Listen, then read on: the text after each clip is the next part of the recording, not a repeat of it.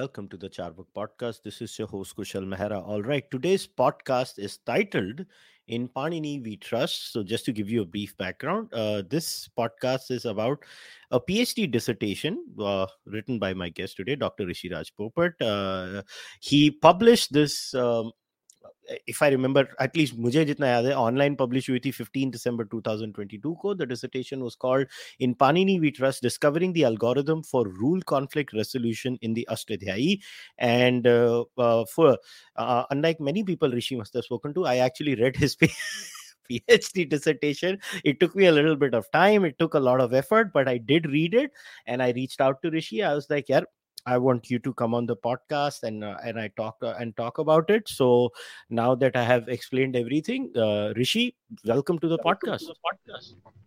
Thank you very much. Thank you for having me, Kushal. Thank you for reading the thesis.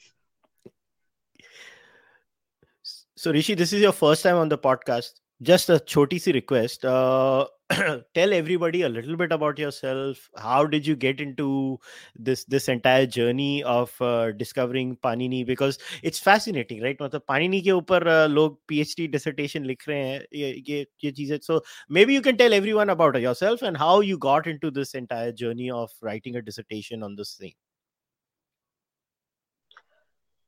sure so um, my name is rishi rajpopat as as you know i was born and brought up in mumbai I went to school here.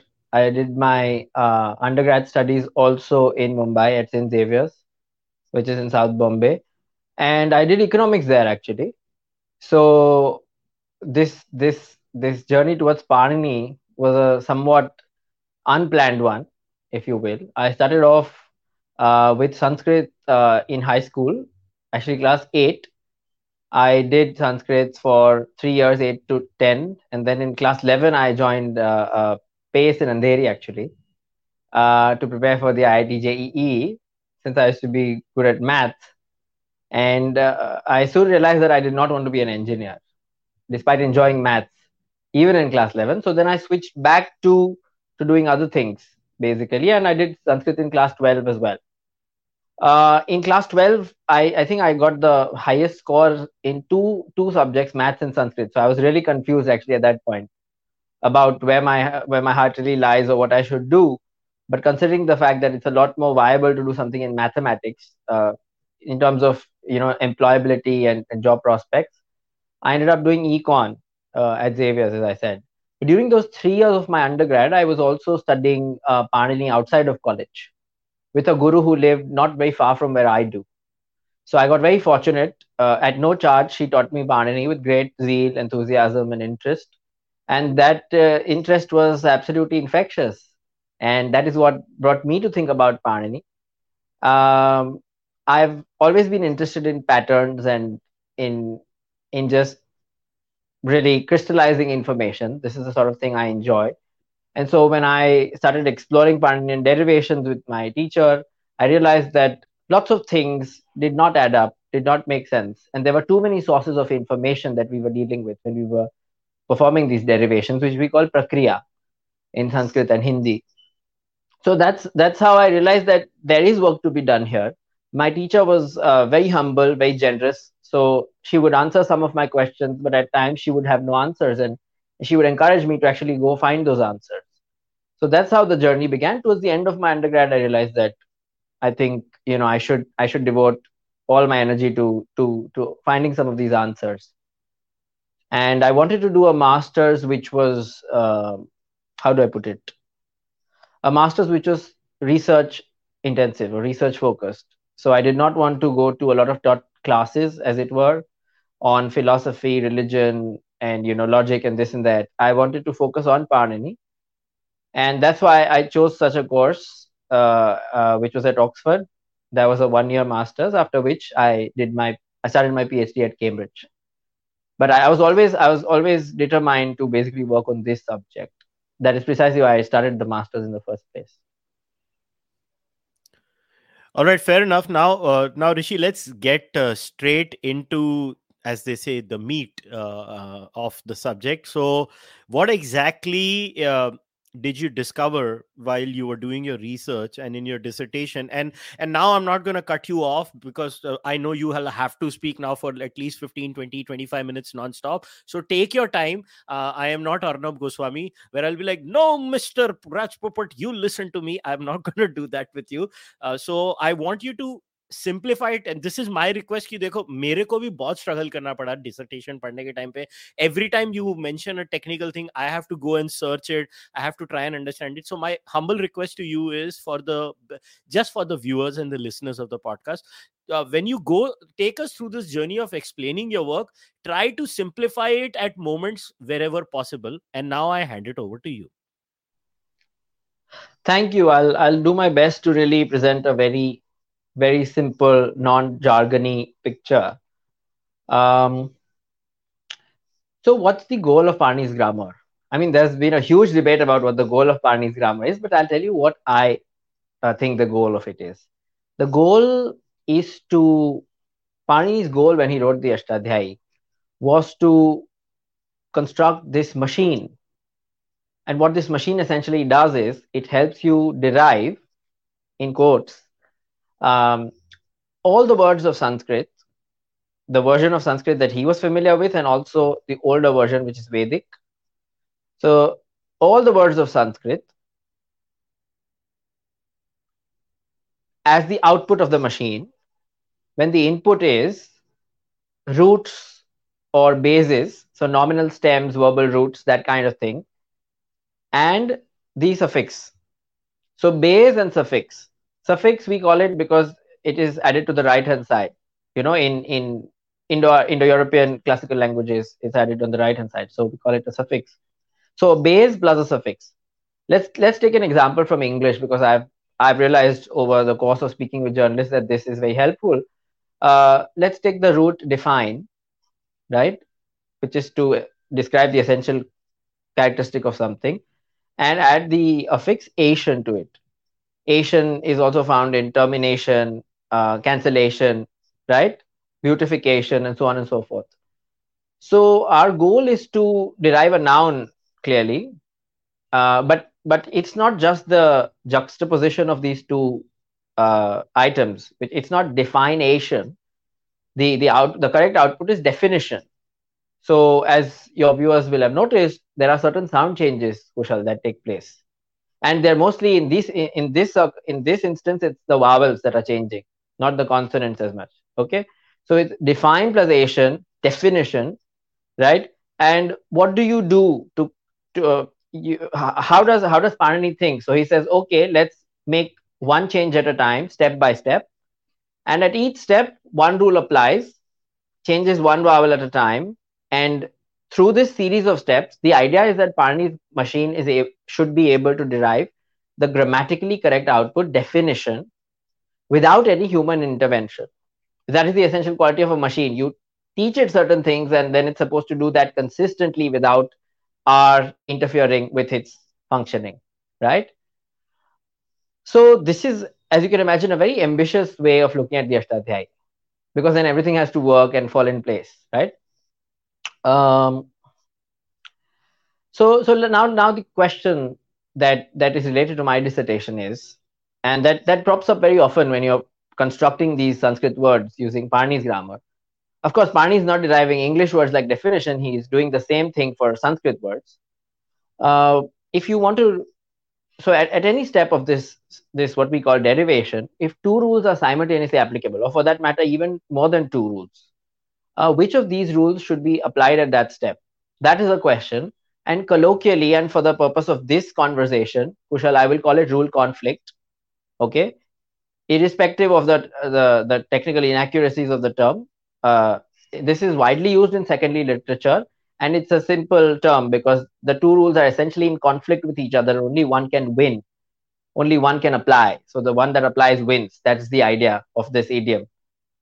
Um, so which of these two rules should apply? Now, I always look at, I've always looked at the Ashtadhyayi, right from the time I began studying it, as, as a text where Panini tells us what is necessary. Because for me, the idea that someone would write about 3985 or so rules, about 4000 rules, and leave certain things out, and not mention them is a bit weird. Okay. Um, so, so I was always looking for instructions about how to do things from Panini rather than from later commentators. Now, Panini gives us only one meta rule in his grammar, 142 Vipratishedhe Param Karyam, to deal with this problem of rule conflict. Um, before we go into that, let me just introduce very quickly the three heroes of our story, if you will. The first is Panini, who wrote around 500 BC, the Ashtadhyayi. Then around 300 BC, you have Katyayana, who wrote Vartikas, which are short comments on, on Panini's grammar. And then the third hero of our story is Patanjali. Well, there are many heroes because it's a long tradition, but we're going to talk about these three. So I'll, I'll mention only these for now. Patanjali wrote the Mahabhashya. Now, we actually have received Katyayana's Vartikas only through Patanjali's Mahabhashya. So they don't exist as an independent document, right? Um, so these are the three people. So 150, so three, uh, 500 BC first is Panini, around 300 BC is Katyayana, and 150 BC is Patanjali. So please remember that. Um, okay. Now we Panini taught us one rule, one four two vipratishedhe param karya. Now I'll tell you the existing traditional interpretation, okay, without getting into too many details. According to the tradition, vipratishedhe param karyam, right? So param means that rule which comes later in the serial order of the Ashtadhyayi. So any rule uh, uh, n plus x, where x is a positive integer, defeats any rule n. Or put simply, uh, 21 defeats 20, right? So rule number 22 defeats rule number 21 and so on and so forth. And how do they define the term Vipratishedha? This is equally, if not more interesting. They say Vipratishedha means any conflict between two rules which are equally strong, or put differently, between two rules of equal strength, right? So the, the question that I ask is, how do you know that Vipratishedha means this? Because very simply put, if you just look at Vipratishedha from the perspective of Sanskrit grammar, it simply means mutual opposition or mutual conflict, uh, right? Viprati and then Shedha Siddh. So uh, mutual, some somewhat, you know, just opposing each other. That's the idea. That's that's what the word means. So how does this idea of equal strength come in? Right. So that's the question. But the tradition somehow thinks it's it's conflict between equal strength. So it introduces a completely new category to the to the to our understanding of Vipratishedha. And then you might wonder what the hell is this uh, equal strength, you know? So the tradition says uh, any pair of rules which are not of unequal strength are to be called pairs of equal strength right? So it's, it's, it's not obvious. In fact it's completely counterintuitive. So you've introduced a new category and then you define that category as everything that is not unequal strength right?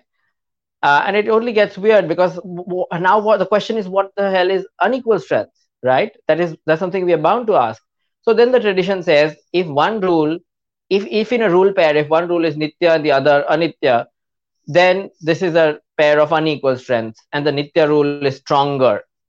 And then it says, oh, also, if one rule is antaranga and the other is bahiranga, then, ahir, uh, then antaranga is stronger. And that, that's also an unequal strength pair. And, it's, and it says the same thing about niravakasha and savakasha and utsarga and apavada as well. Now, where did it find all this information? well. The tradition argues that Panini has left hints here and there, you know, and then on the basis of that, they have developed these tools. But unfortunately, all these tools uh, are again there are always qualifications, you know. So there are there's this genre of literature called paribhasha literature or meta rule literature, which tells you how the system works. And there are tens of paribhashas which further give you instructions about how to understand these tools and use them. And sometimes this is nitya, but oh, sometimes this cannot be called nitya and so on and so forth. Uh, the, the, matter gets so complicated you know. Um, the these meta rules are can oh the funny thing is these meta rules can also be anitya sometimes. By that they mean sometimes these meta rules are not applicable. So it's really it's very complicated. Um, so I, uh, i'll also give you some examples of how these tools are, are really tricky to use one of the tools is niravakasha and savakasha Niravakasha essentially means that rule, which is not applicable anywhere else, should apply here. because otherwise Panini would not have written it in the first place. So the idea is you, I mean, ideally you should go through every single derivation in the grammar to see if it's applicable elsewhere or not, right? And what if there is a conflict over there? then you have to look at all the other derivations, which includes the de- current derivation to see if it's applicable elsewhere. So this tool is actually practically useless, right? And and and uh, and so how how does the tradition do it? It says, oh, the commentator says so, so we're supposed to assume that it's Niravakasha. Right? This is one tool. Then uh, there's another uh, oh okay so let I, I i won't waste too much time talking about the tools. But the the other thing is if all these tools uh, don't really are not useful in solving that conflict then you go to 142 because then you assume it's equal strength and then you use 142 that's the idea but if even that doesn't work kushal then you then you fall back on another tool which is purva vipratisiddha which is just a, a, number of statements where Katyayana, the second hero of our story, says, uh, in this case, it's not the rule that comes later in the serial order that wins, but the rule that comes earlier in the serial order that wins. And that's it. And the tradition, without batting an eyelid, just uses these kinds of statements, you know, as justifications for, for choosing a certain rule over another. So, uh, in fact, the third hero of our story, Patanjali, goes so far as to say, on, on multiple instances actually, that para, the term para in Vipratishedhe Param Karya means ishta. And ishta is just desirable. So essentially, just do whatever is appropriate or desirable or whatever helps you get the correct answer. So, so I mean, uh, the the tradition essentially, as you can as you can understand from what I've said so far, has added so much new stuff, has piled on so many things onto this one four two. It's remarkable uh, that the tradition does two things here, I think. Uh, if we talk about the philosophy of a discipline, uh, it's firstly really significantly uh, modifying the epistemology of it. So, what is what constitutes the core knowledge of the discipline, right? Is it just the sutras of the Ashtadhyayi, or can you fall back on the sutras and then Katyayana's observations and then the Bhashya and then the Kashika and uh, the Paribhasha sutras and the Kaumudi and so on and so forth, right? So that's a question to ask. And I think we should only fall back on Panini's grammar and nothing else that was written after it. Everything else written after should be used for confirmatory purposes rather than uh, as, as, as, you know. In fact, one of the things I should mention here is the tradition actually argues that the second hero, Katyayana, is more authoritative than Panini, the first hero, and Patanjali is more authoritative than Katyayana. Uh, so, the, so the author that comes later in time is more authoritative than his predecessor, which is also counterintuitive for me because the original guy wrote his text and possibly died before the second guy could study it. So, so, but why does the tradition do this? Because the tradition argues, or I think believes that, um, how do I put this?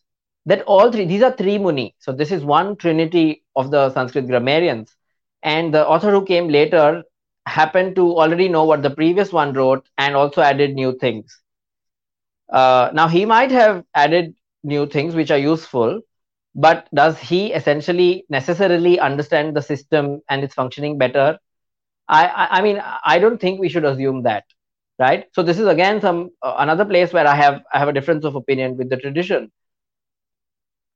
Uh, so so i've told you about para ishta i've told you these things.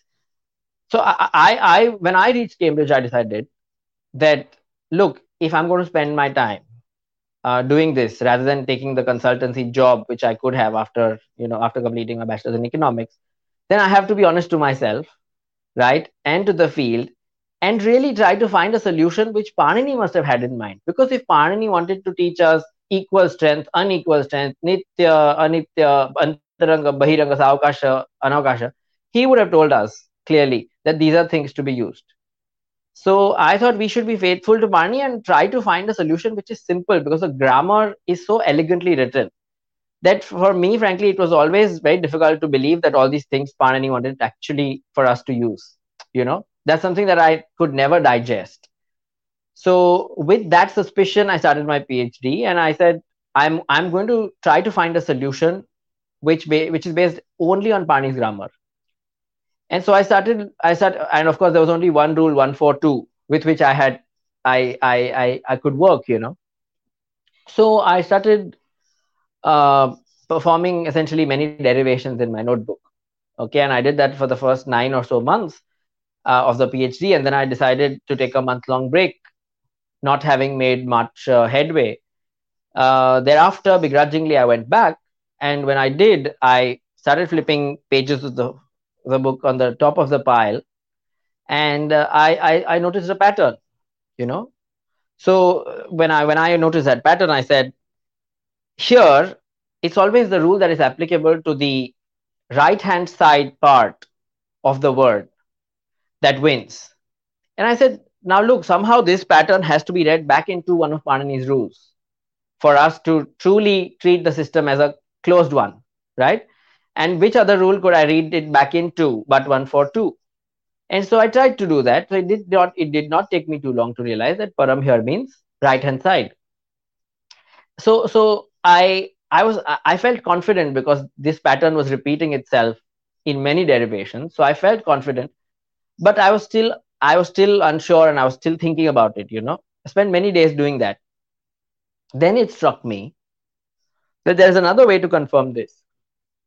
Of of of uh, there's another obvious way to confirm this rather, which is Panini has used the term para on many occasions in the Ashtadhyayi. This is not the only occasion when he uses this term. So let's just go dig them all out and see what he means when he uses para elsewhere. So I did that. And lo and behold, uh, well, first let me tell you, there are two there are two ways in which Panini uses the term para in the Ashtadhyayi. One is where he just mentions it as a as a as a uh, as an entry in the lexicon of the language. So, for example, he says, uh, let me give you an example from English. For example, I'm trying to teach you a rule in English where I say when you are using uh, uh, when you when you're using the verbs dance, sing, eat, uh, jump, add this suffix, that kind of thing. So so he's saying when you, when you're using the terms para, purva, uh, jnana, etc. Just just hypothetically, you add this suffix. So there it's a it's an entry in the lexicon of the language. That's one way of using the term. But the other is the technical way of using the term, which is what we're interested in. And in my thesis in Appendix F, I've given an entire list of, of both non-technical and technical uses of the term in the Ashtadhyayi. And I've given all the technical ones as well, as I said. In each of those instances, Panini uses the term para to mean right hand side. And it is at that point that I felt confident and certain that my interpretation was indeed correct. And that is when I realized that I don't want to be a consultant for sure and I really want to invest my energies, you know, uh, in this. Spend the next couple of years seriously uh, looking at the problem. Also, try, because because the thing is, once you are able to unlock one very important uh, door, if you will, many other doors open themselves. So the weeks thereafter was spent really poring over books and derivations and and trying to solve related problems. And one thing led to another and then i was able to in the next couple of years write all of this up and come up with a coherent solution you know which which uh, took other rules into account as well. Uh, as uh, if if you remember i've discussed in chapters 4 and 5 of my thesis. Um so yeah i think i'll, I'll rest my case there for now. But, but let me add one more thing because i mentioned epistemology. Uh, and then i promised to stop the other thing that Panini does, which uh, sorry, that the tradition does, is not only is it is it trying to change the epistemology of the discipline, it's also changing the ontology, because ontology is what the discipline is made of, what the categories are, right? And in Vyakarana, if you're you know smuggling so many new categories into the system, that's going to impact also remember the relationships between the existing categories and the newly introduced categories. What I think happened is uh, the tradition might have tried to apply 142 to all instances of rule conflict and might have realized that they're getting the wrong answer very often. So then I think what the tradition did very cleverly uh, is they tried to reduce the jurisdiction of 142 to minimize the you know the possibility of getting the wrong answer. So they took a lot of things out of the scope of 142 and said uh, all these things, they developed tools for that. And they said all these things we can solve without using 142. and here one rule is to be treated as stronger than the other and they said whatever we cannot solve uh, you know without uh, with any of these tools we will just let 142 take care of it so the remainder goes to 142 basically and then again even over there when 142 fails they fall back on purva vipratishedha which is just saying oh here is the opposite of what 142 teaches and that's it. That's used, used as a justification to perform operations by the tradition. And as a last resort you can simply say para means ishta do as you like do what's desirable. So i think i think this is how i think this is how the the traditional uh, uh, understanding of 142 has come to be what it is so here's my first question to you. Now when it obviously uh, as as you have explained the essence is about 142 and the word para. Now why only rely on what Panini said is because from what I have tried to understand is uh, you have uh, used the occasions where Panini has used the word para, but what about the usage of the word itself in even when it comes to traditional scholarship in, in level two, level three later on? Why not rely on them too on or if you test it then do they also use it as the as you say right hand side so what i can tell you Kushal, is I have no problem in relying on on other sources if they help me understand the system better. But if they're going to make it more complicated, then I'm not going to rely on those sources. Is the idea. So it's not as though I have some personal enmity with any of these later authors, right? Uh, but but to answer your question, uh, Katyayana does mention both possibilities actually. Uh, he says para can mean sutra para, the rule that comes later, and also it can mean shabda para, the sound that is produced later. And we happen to write left to right, you know, when we write Sanskrit. So that's what that's what I mean by right hand side. But strictly speaking, this is not about this is not right hand side. I mean, if we were writing from right to left, it would have meant left hand side, you know. So when I say right hand side, I actually mean the sound that is produced later or the sound that comes later. That's the idea. So, but uh, but anyway, Katyayana does mention both possibilities uh, in his grammar, and unfortunately, he runs with the wrong one. Uh, and I, I have, I'm very curious. Actually, I've been thinking very much about why he does that. Now, I know I, I've mentioned in the thesis, and uh, I will say, I will say this here. I also explain why the tradition might have misinterpreted para, because if everywhere else para means right hand side, how come the tradition did not assume that here also it means right hand side? So what happens is there is the para means that which comes after. Uh, but does it mean that but so in, in in sanskrit and its antonym is purva which is that which comes before or that which precedes the other. Para is that which comes after or follows the other. The question is in what context? Is it in the context of the serial order of rules of the ashtadhyayi or going from left to right when you write things down? You know that was the question.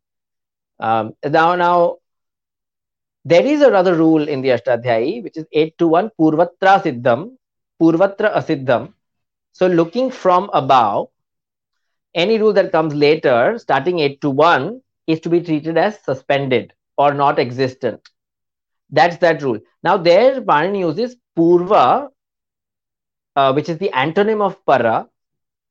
And there, notice that the the the Panini is trying to teach us the relationship between two rules based on the serial order. So I think it is from there that this this confusion arose. But also notice over there, Panini uses the suffix tra because he says purvatra. So I, I noticed that whenever he wants to talk about the relationship between two rules as they lie in the serial order of the text, he adds the suffix tra. So he does he says purvatra siddham. Similarly, he says asiddhavad atrabhat.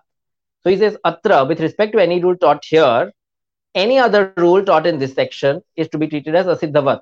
That is 6 for 22. So, but, but, but, but essentially it is from this purvatra that I think the confusion arose in the first place. And so once again, to re reiterate my response to what you've asked, uh, there is no problem in accepting what later scholars say.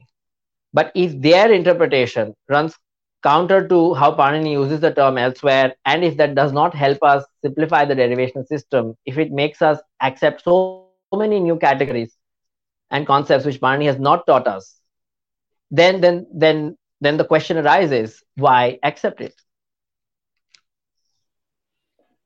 Okay, again, uh, then another curious question. Now, um, I, am not giving you uh, because see, I'm not an expert on language or grammar per se or linguistics, but I can ask you as a whole, uh, as a thinker who's just looking at it from an outsider's perspective ideas tend to build on previous systems right? Uh, technologies or systems tend to build on previous scholarship and then they refine it further and they make it further. So why would uh, in this case katyayana not be a better update in that sense? Because eventually even if you are doing this right you are also building on a system. So so why why so when you say it leads to better results uh, in it leads to better results in what sense? Uh, thank you. That's a good question. What i mean is if you're getting too many incorrect answers at the end of the derivation using the traditional method which is anyway so complex and frankly very difficult to navigate then that means something is wrong. But you've raised a very good point actually and i will use an analogy uh, from from coding right from computer science to to to drive home my point. So, yes, as traditions build over time, uh, new good ideas might come in. Uh, but remember, we're not commenting on the Bhagavad Gita. We're commenting on a highly technical system, uh, which we have to understand very well if we are to truly contribute to it productively. You cannot contribute to something which you don't understand fully, right? Now, and remember, Katyayana has never said that I am the authority. He's a very open minded thinker who is telling us of all these multiple possibilities. Actually, if you read his Vartikas, Kushal, it's, it's the sort of notes that you make, you know, when you're reading something. You say, oh, this is also possible, that's also possible. Uh, maybe that's how it is actually. But then he corrects himself, oh, no, no, but that can't be the case. It's, it's, it's a very intelligent, curious student of Panini's grammar talking to himself. Okay. So, so no, he does not claim that he's an authority. Nowhere does he argue that he should be made into a Bhagwan right and worshipped. This is this is the doing of the later grammarians and of of of of of, um, of grammarians who come centuries later actually. Uh, but now going back to the analogy from coding uh, imagine you wrote you wrote code uh, for the for the face for the homepage of a website. Now what are the what are things you have to consider? You you have to make sure that when someone clicks on home for example your your front page is the director's photo with a director's welcome message or something like that. Then next to it you have uh, you know our centers. Next to that on the homepage you've got members of staff. Next to that activities. Next to that contact us. You know? And then you have to make sure the drop downs work fine. You have to make sure that when you click on contact us it takes you to the to your gmail and and lets you type out an email. So you you get what i'm saying right? Uh, you, you're trying to you're trying to build the homepage of a website. You've written code but then you realize uh, before the submission uh, to your boss or to the company that in fact when you click on contact us it does not take you as you had desired to to your uh, gmail. And when you click on uh, activities instead it it it takes you to the homepage which uh, it, it, takes you to the pay, web page which says which gives the address or contact us. Right? So you realize there are lots of problems so the homepage is not uh, appropriately functional. So what do you do as a coder? You go back to your code right? And you try to find the bugs because clearly you've you've uh, or, or, something is in an infinite loop sometimes. So those kinds of things you have to fix. Uh, and what do you do to fix those? You look for the bugs in your code right? Now think about it this way. The tradition instead of fixing bugs in its code started writing new code in addition to the existing code written by Panini. And, and that's where the problem arises. There is no problem in improving a system, but there is a problem when you add so much new code to a system which you have not properly understood. Right? And in many respects, the tradition gives us very good, helpful information about the Ashtadhyayi. It's not as though the tradition has not understood the Ashtadhyayi at all. That is not a claim that I make. What I am saying is that it misunderstood a very important part of the system, as a result of which it had to add several new things onto the system, even after which the system doesn't work. You see, uh, let's talk about it like this. Let's think about because because uh, in the last two centuries there has been a serious conversation in the West about the scientific method, what it can what it what are the essential components of it what it entails to do sci- things scientifically and you probably know better than i do that karl popper's talked about falsifiability which is i think one of the which is the tenet that i that that is my favorite anyway. Um, so how do you how do you falsify something? Uh, you have to draw certain quantitative or qualitative limits to your system and say if this if things don't work the way these rules say then there is a problem in the system. But for the tradition the thing is they keep adding new meta rules every time there is a problem. So they find quick localized fixes and then those meta rules are so, some so the tradition says they some are anitya which means that sometimes these meta rules are not applicable.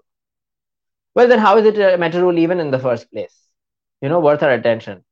So the traditional method is simply not falsifiable because every time there is a problem you come up with a new explanation or you simply say you know uh, in this case actually it's the other one that so uh, and so if you were interpreting poetry and you came up with multiple interpretations that would be okay because a reader reads the text uh, in a way that helps him or her. But this is an enterprise of theoretical linguistics. Here is an ambitious grammarian 2500 years ago trying to construct a grammatical derivational machine you know. So so so so yes i mean everyone who is in fact i will say this there are certain words that might not have existed during panini's time which did exist during Katyayana's time. So in his Vartikas, he discusses possibilities of deriving them using Panini's existing rules, or he adds certain instructions, and that's all good and welcome. But that does not give anyone, and Katyayana never claims that that gives him the license to misinterpret or interfere with Panini's system. As I said, this is a very curious, very intellectually uh, sincere, honest uh, scholar trying to figure it out. It, so we can't blame him for the errors. You know, it is later scholars who seek to worship him who deserve blame, if at all. Uh, because these are, I mean, Patanjali is also an open minded man. Imagine when he says para means ishta, he's saying, you know, do whatever is desirable. desirable. Perhaps he says it in a moment of frustration. Because often when you're doing your research, when you're trying to figure something out, you want to give up, you know and that is Patanjali's way, or that probably is one of Patanjali's students. Because remember, when Patanjali writes the Mahabhashya, it's it's a dialogue between multiple entities, and we don't know who says what. You know, so so perhaps it's one of his students saying it. So these are the early commentators, Katyayana and Patanjali, are open-minded thinkers, really trying to understand this system and considering all possibilities. So I, I think it's it's really we're doing them great injustice by converting in, them into Bhagwan. Because whenever you call someone Bhagwan, what you're doing is you're uh, you're putting them on a pedestal, and then it, it, then becomes a lot more difficult for later scholars to engage as dispassionately as as is a, as as as as scholar ideally should with the work of those Bhagwans. You know, uh, so so th- that that's what I think. All right, now I want to focus on uh, no strawmans, but two specific uh, critiques of your work because I think they are the only two ones that are worth discussing. बाकी तो ठीक है social media पे तो जो भी आता है मतलब अभी कैसा हो गया कि वी आर ऑल मंदिर का घंटा जो भी आता है बजा के चले जाता है तो मुझे तो आदत ही है एज अ पॉडकास्टर तो मुझे तो रोज ही आके लोग सुना के जाते हैं but there are two specific critics which I did read they are reviews and they were critical of your work. One was published on 23rd December 2022 by Dr. Peter M. Scharf. Uh, he he did a 11 page uh, it was an 11 page uh, pdf document and another one was uh, by uh, dr Nilesh bodas and uh, he his was i think around a 20 page word doc or something now uh, one particular thing in Nilesh's critique that I actually want to start, uh, in fact, in his closing remarks, uh, because I, I think he gives a good suggestion here. This is just my view. Uh, he says that uh, you know he he recommends that you do exhaustive testing. What he says uh, from what i have understood is you've tested around uh, 40 or 50 words and correct me if i'm wrong and if i'm uh, misunderstanding but he says you you you should do uh, around 100000 word testing to be more confident and it could be maybe done with softwares now. So so can you comment on that now? Sure. So you're right. These are two technical rebuttals, and I will respond to them. Um, I think charity should begin at home. so Nilesh should do. Nilesh should uh, the uh, Nilesh should ideally test uh, one lakh words using hundred thousand words using the traditional method. But as I said, that's not a very productive enterprise because whenever there's a problem, the traditions come up with tens, if not hundreds, of meta rules to solve that problem. You know, in a in a parallel system of Vyakarana, which is called Katantra, 50% of all paribhashas that were written in this genre that I mentioned, paribhasha literature, deal with rule conflict.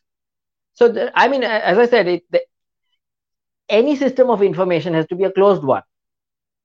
So, even if you are piling onto Panini system, where do you draw the line? Where is the full stop? How many paribhashas are you going to be able to teach the, the, uh, using software? Okay, let's talk about software. Are you going to be able to teach the software every single paribhasha? No, some of them are anitya.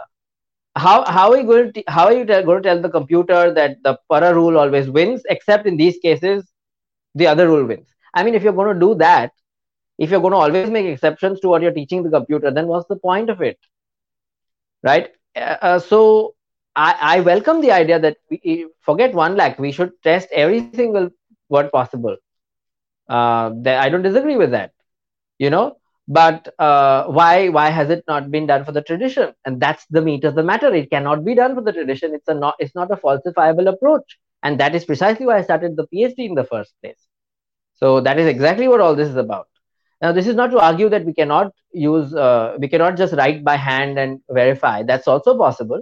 But the computer, you know, the idea is that it's free of human error. Now, this is not to suggest that it's easy to teach the whole Ashtadhyayi to the computer because there are other challenges. But I certainly think that uh, this is this is the only way. Uh, uh, I mean, this interpretation of 142 is the only one we have where we don't have to teach the computer hundreds of other things right so it, it's all it's all good when you say that you should test one lakh i say we should t- test uh, millions you know but, the, the question is have you tried to do it for the tradition? And uh, can you do it for the tradition?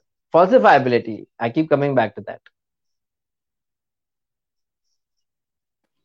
Okay one more point nilesh wrote in his thesis was he he says what would an early grammarian or linguist have done in order to interpret the Ashtadhyayi independently with negligible access to any commentary on the text and with limited or no guidance of a teacher well versed in the Ashtadhyayi? A scholar would have taken notes for himself in order to comprehend, analyze, and corroborate. Basically, he's talking about. Uh, uh, the premise that you're taking i think he's challenging the premise in that case so so how would you respond to that see the the con- contemporary traditional approach i have to and the operative word here is contemporary kushal. Because a tradition is a dynamic one it has evolved a lot in the past. It doesn't evolve as much today dare i add but such has not been the state of the tradition in the past. Uh, and when you read Katyayana's Vartikas, this is exactly the sort of picture you get of him. So he has some information about the text, some other information he has surmised by studying it, and there are certain questions that he is unable to answer, which, believe you me, it takes a very honest and humble, uh, self effacing author to admit. So, what is Katyayana saying when he says that uh, in certain cases the rule that comes earlier in the serial order wins? He is actually listing exceptions to what Panini has taught us. So, so, so the, this is a man of great inter- integrity, you know. Uh, but uh, when you start worshipping something, then it becomes impossible to consider these possibilities. And I think we should keep keep the two realms of worship and scholarship separate to the extent possible.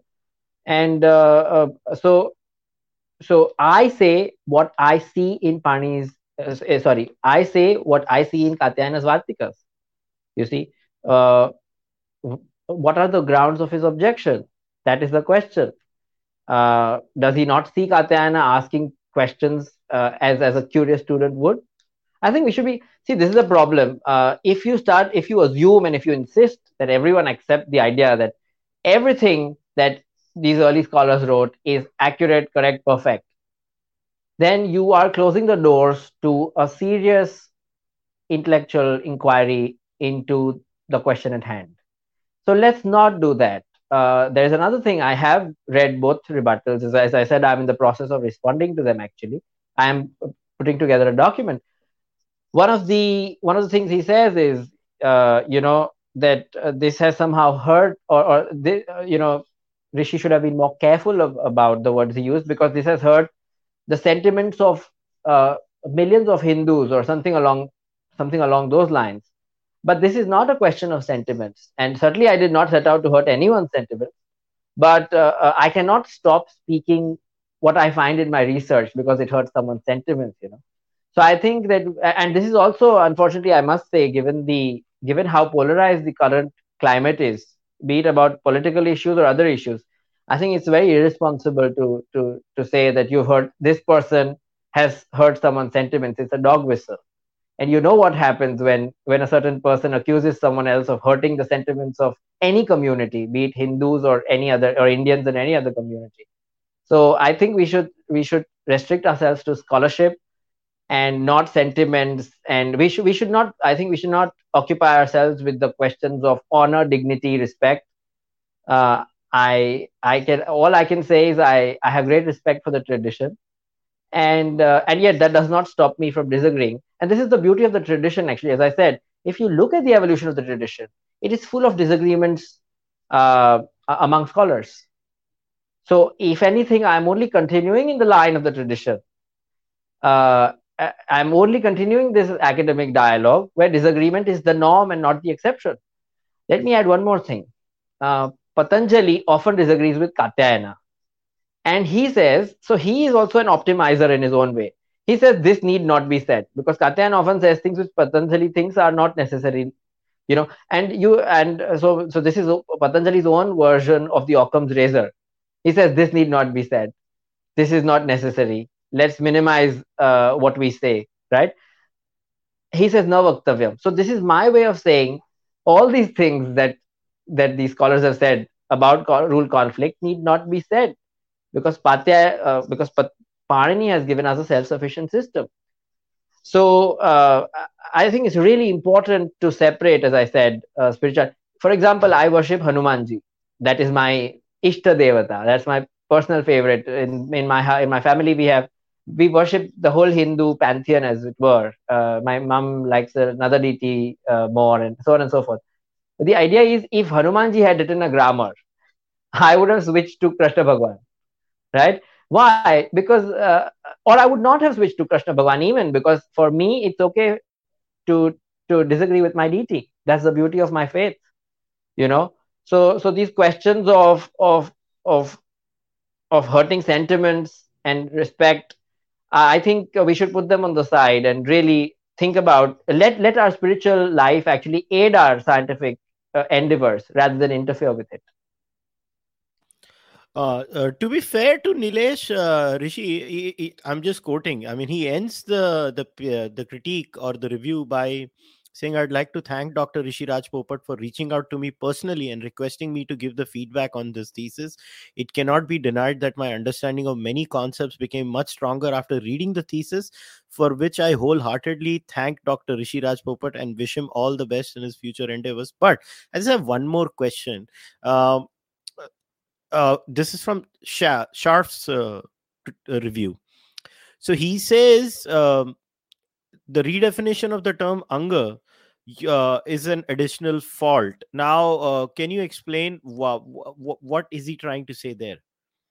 Uh, so in chapter four, Kushal, I can't unfortunately jump into the details uh, without your knowing a certain amount of Panini, but uh, he's referring to chapter four, where I have where I present my interpretation of certain rules which involve anga. The term anga is, is the central term there. So that's what he's talking about. Fair enough. So basically, it is a difference between uh, your interpretation and uh, his interpretation, is what I have understood. Yeah, and he tends to agree with the traditional interpretation. Yes. Okay, now I know you have to go at eight o'clock, so I just have we have five seven minutes left. So I just wanted to. I'm gonna ask you the standard questions now, which I know a lot of people will be asking. Like, so look, the reason I only focused on the, the uh, on the rebuttals very here is because they focused on in a very academic way. They they take take your hypothesis. Like uh, I even saw the video of uh, Nilesh, and he even there he's just focusing on the points. But there has been you know like कोई भी आता है जैसे मैंने बोला मतलब मंदिर के घंटे के जैसे बजा के चले जाता है but at the end of the day how how does one have a discourse around this how does one have you were right when you said you know we have had a very robust culture of scholars disagreeing with each other. People don't realize man people have not read swami dayanand saraswati's satyarth prakash. Look at the latter chapters of the satyarth prakash where swami dayanand saraswati vehemently degrees uh, disagrees with Buddha dharma jaina dharma and and uh, islam and christianity and he gives his tika he he he is critical in the satyarth prakash uh, but that's the way forward. Now uh, what so how do you deal with with the critique critique. Look i'm not technically qualified to say you're right or wrong. I, I i read your thesis i tried to understand it i read the rebuttals i tried to understand them but i'm not going to put uh, my neck out here and give a judgment call on what you're doing because that's not my job it's not my qualification. Similarly i don't expect people to do that in my field which is philosophy. There i will speak up. But the point is that how do we create this culture okay that uh, where we do have these kinds of exchanges Oh, that's a tough one, Kushal. If only I had a magic potion which we could all drink and and make this possible. But I will say this: um, we have to understand.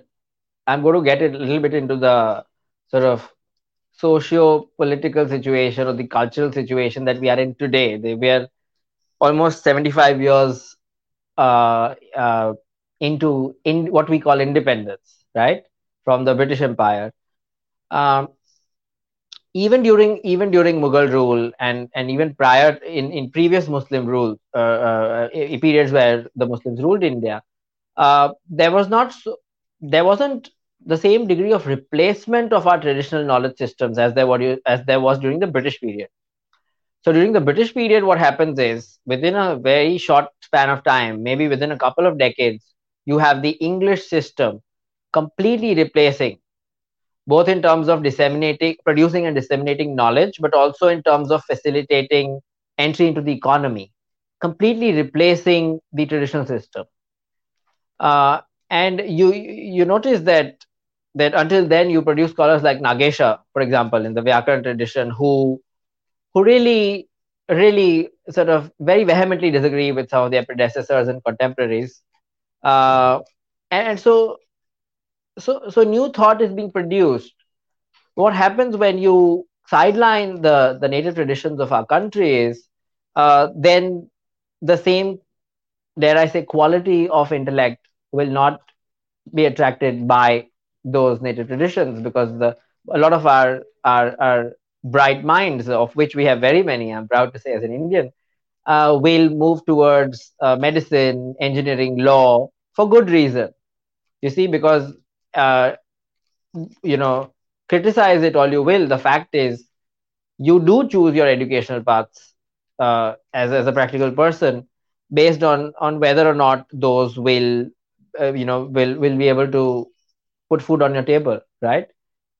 So so that's i think that's what's happened. The other thing is we we tend to think about we tend to think about our past our, our, our ancient past as something to be preserved or or revived or or you know sort of tenaciously held on to.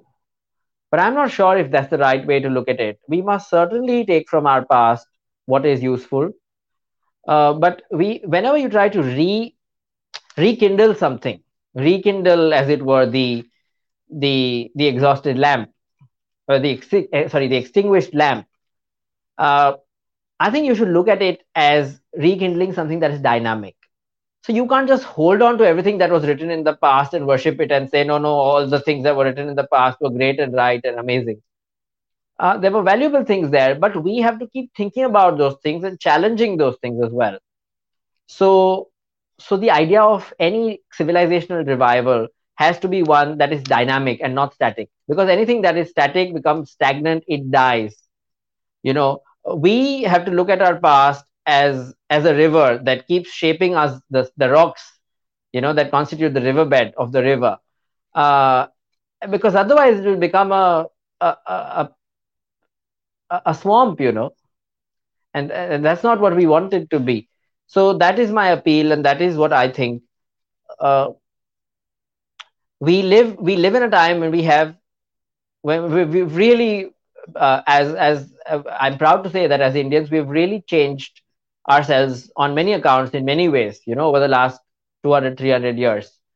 So i think we should continue uh, to march forward in that spirit if you will and really really try to think critically think critically uh, without without attaching honor. Let the khap panchayats worry about honor and respect and disrespect you know. We don't have to. Uh, so that is my message at the end of the day we have very much from our past about which we are all incredibly proud for very good reason. But holding on to it is going to and, and and saying all of that was great and correct is only going to suffocate and kill it.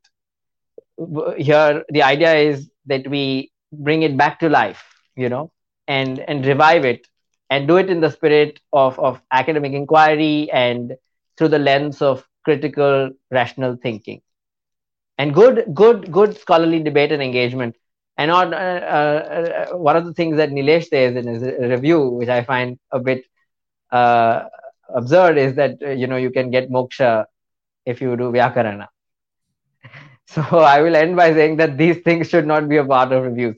Those may be your personal opinions however funny i think those might be but but that we should we should try to really separate the two you know? And uh, and and do scholarship in a way that is scholarly. Yeah.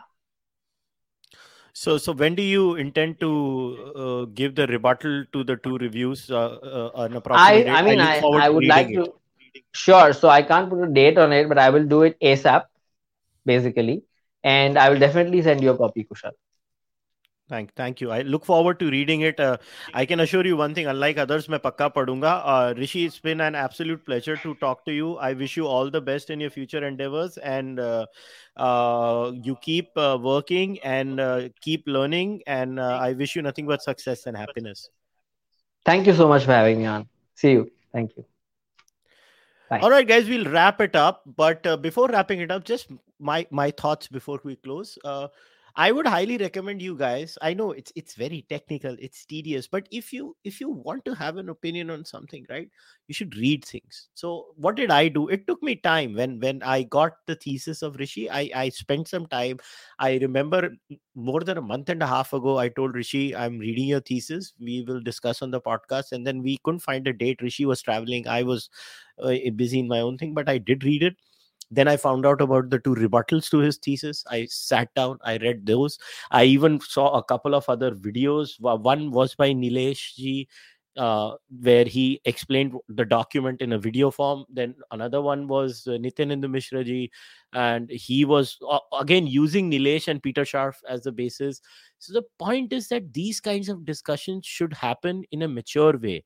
You know, giving names ad hominem this should not happen. Uh, that if you are a true hindu and you believe in this tradition you know you should you should actually have a robust discussion and and i hope we continue this tradition. We need to challenge traditional concepts or we need to go back to traditional concepts whenever we see the evidence. So the i don't know what the final word on this discussion should be but we should all celebrate that there are people like rishi out there who are trying to push boundaries and trying to do scholarly work. Uh, so so go go read his work try to support his work and as far as i'm concerned you can subscribe to the charvak podcast like this video leave a comment and if you want to support the podcast please become a member on youtube or patreon or fanmo or buy the podcast merch. I'll see you guys next time.